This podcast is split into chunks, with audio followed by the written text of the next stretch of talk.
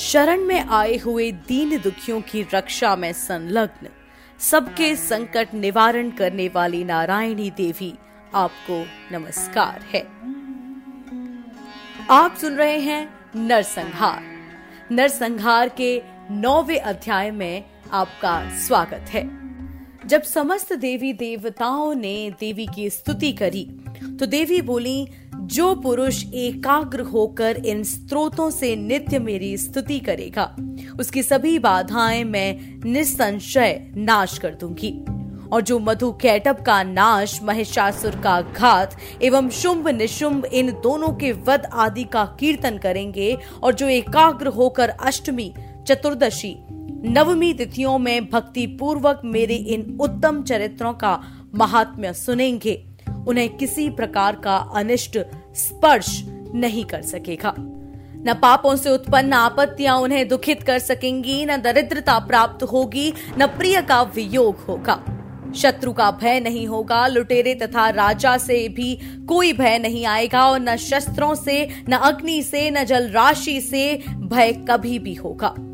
इसलिए मेरा महात्म्य एकाग्रचित होकर पढ़ना चाहिए, एवं भक्ति से सदा सुनना चाहिए। मेरा चरित्र परम मंगलदायक है, महामारी से उत्पन्न सभी उपद्रवों को तथा तीनों तापों को मेरा महात्म्य शांत कर देता है। मेरे जिस मंदिर में मेरा यह महात्म्य पढ़ा जा रहा हो, उस स्थान का मैं कभी त्याग नहीं करती। वहाँ मेरा सदा सन्निधान रहता है। बलिदान, पूजा अग्निहोत्र एवं महोत्सव में इस मेरे सारे चरित्र का पाठ करें और श्रवण करें। इस प्रकार विधि जानकर अथवा बिना जाने, बलि, पूजा, हवन आदि जो कुछ भी करेगा, उसे मैं प्रीति पूर्वक ग्रहण कर लेती हूँ। शरद काल में मेरी वार्षिक महापूजा की जाती है। इस अवसर पर जो मेरे इस महात्म्य को भक्ति से साथ सुनेगा, उसकी सभी बाधाएँ निवृत्त हो जाएँगी। और वह धन धान्य पुत्रादि से संयुक्त हो जाएगा। मेरी उस पर अवश्य कृपा होगी।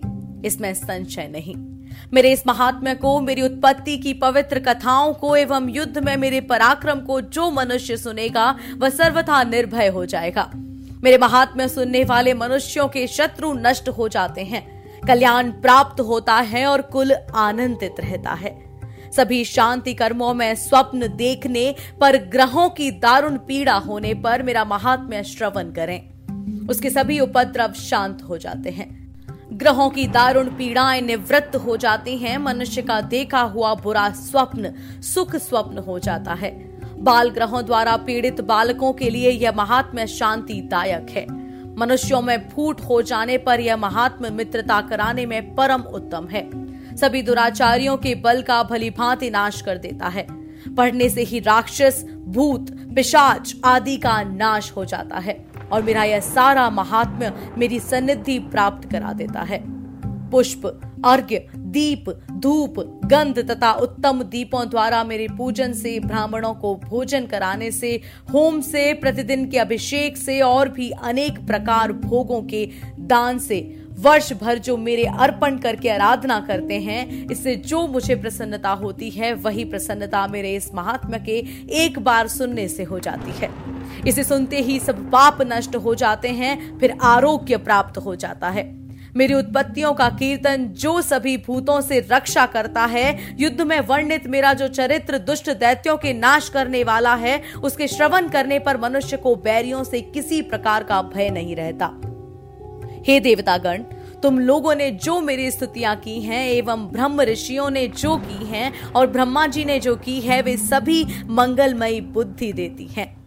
वन में शून्य स्थान पर अथवा वन की अग्नि से घिर जाने पर, शून्य स्थान में डाकुओं से घिर जाने पर, शत्रुओं द्वारा पकड़े जाने पर, अथवा वन में शेर, चीता एवं जंगली हाथियों के पीछा करने पर, क्रोध में आकर राजा से वध की आज्ञा दे देती हो। या कैद में पड़ गया हो अथवा महासमुद्र में जहाज़ पर बैठ जाने के बाद भारी तूफ़ान आ जाए। उससे जहाज़ डगमगाने लगे, ऐसे अवसर पर घोर संग्राम में शस्त्रों का प्रहार होने लग जाए। सब प्रकार की बाधाएँ पड़ रही हो। किसी महापीड़ा से व्याकुल हो, किसी प्रकार की सभी घोर विपत्तियों से इस मेरे चरित्र का स्मरण करने वाला पुरुष छूट जाता है। मेरे प्रभाव से शेर, आदि, हिंसक, पशु, डाकू तथा शत्रु मेरे चरित्र के स्मरण करने वाले पुरुष से सभी दूर भाग जाते हैं। और फिर ऋषि बोले, इतना कहकर भयंकर पराक्रम वाली भगवती चंडिका सभी देवताओं के देखते देखते वहाँ से अंतर ध्यान हो गई। वे सभी देवता निर्भय होकर पहले के समान अपने अपने अधिकार प्राप्त करके अपने अपने यज्ञ भागों के भोक्ता हुए। बाकी दैत्यों का हाल सुनिए। जबकि देव शत्रु शुंभ युद्ध में मारा गया, जो इस जगत में विध्वंस पर तुला हुआ था, जो अतुल भयंकर महापराक्रमी था, उसके मारे जाने पर और फिर महापराक्रमी निशुंभ के भी मारे जाने पर बाकी बचे कुचे दैत्य पाताल में भाग गए। हे राजन, इसी प्रकार भगवती जगदम्बिका नित्य स्वरूपा देवी पुनः पुनः प्रकट होकर जगत की रक्षा किया करती हैं। यह देवी जी विश्व का मोहन करती हैं। वही जगत को पैदा करती हैं, उसी के आगे प्रार्थना करने पर संतुष्ट हो जाती हैं, फिर ज्ञान एवं रिद्धि प्रदान करती हैं। राजन, उसी ने ही सारे संसार को व्याप्त कर रखा है।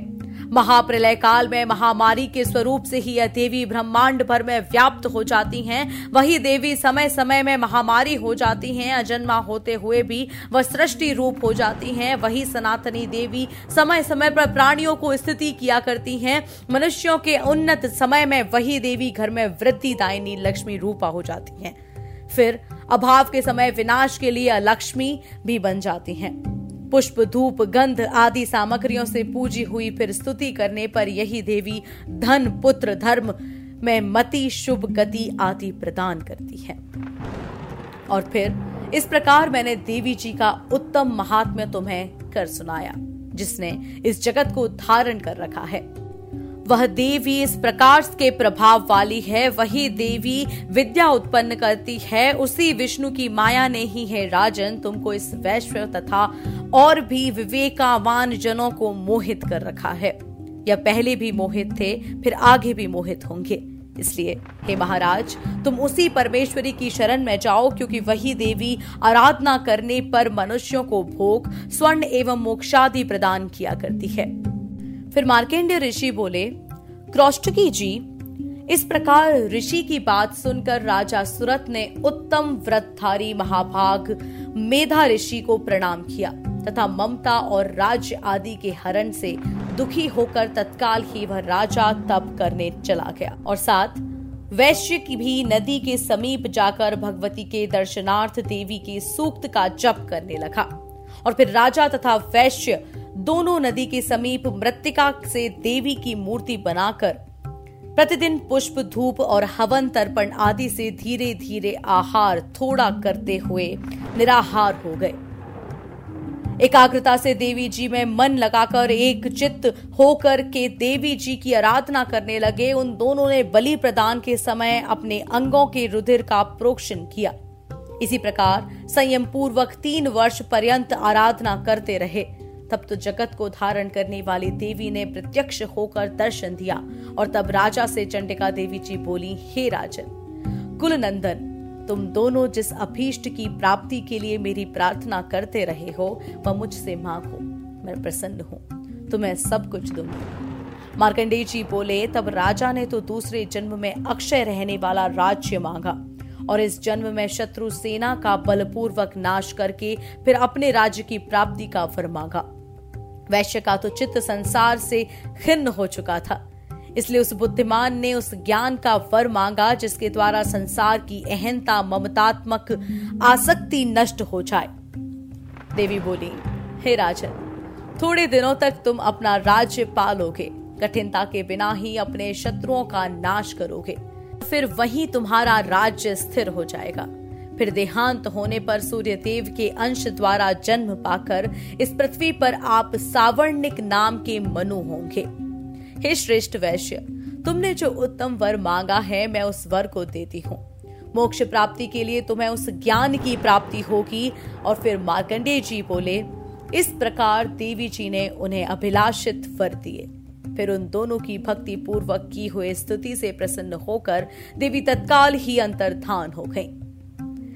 इस प्रकार वह क्षत्रिय श्रेष्ठ सुरथ देवी से वर पाकर फिर सूर्य से उत्पन्न होकर सावर्णी नामक मनु होगा। आप सुन रहे थे नरसंहार जागरण पॉडकास्ट की एक खास प्रस्तुति।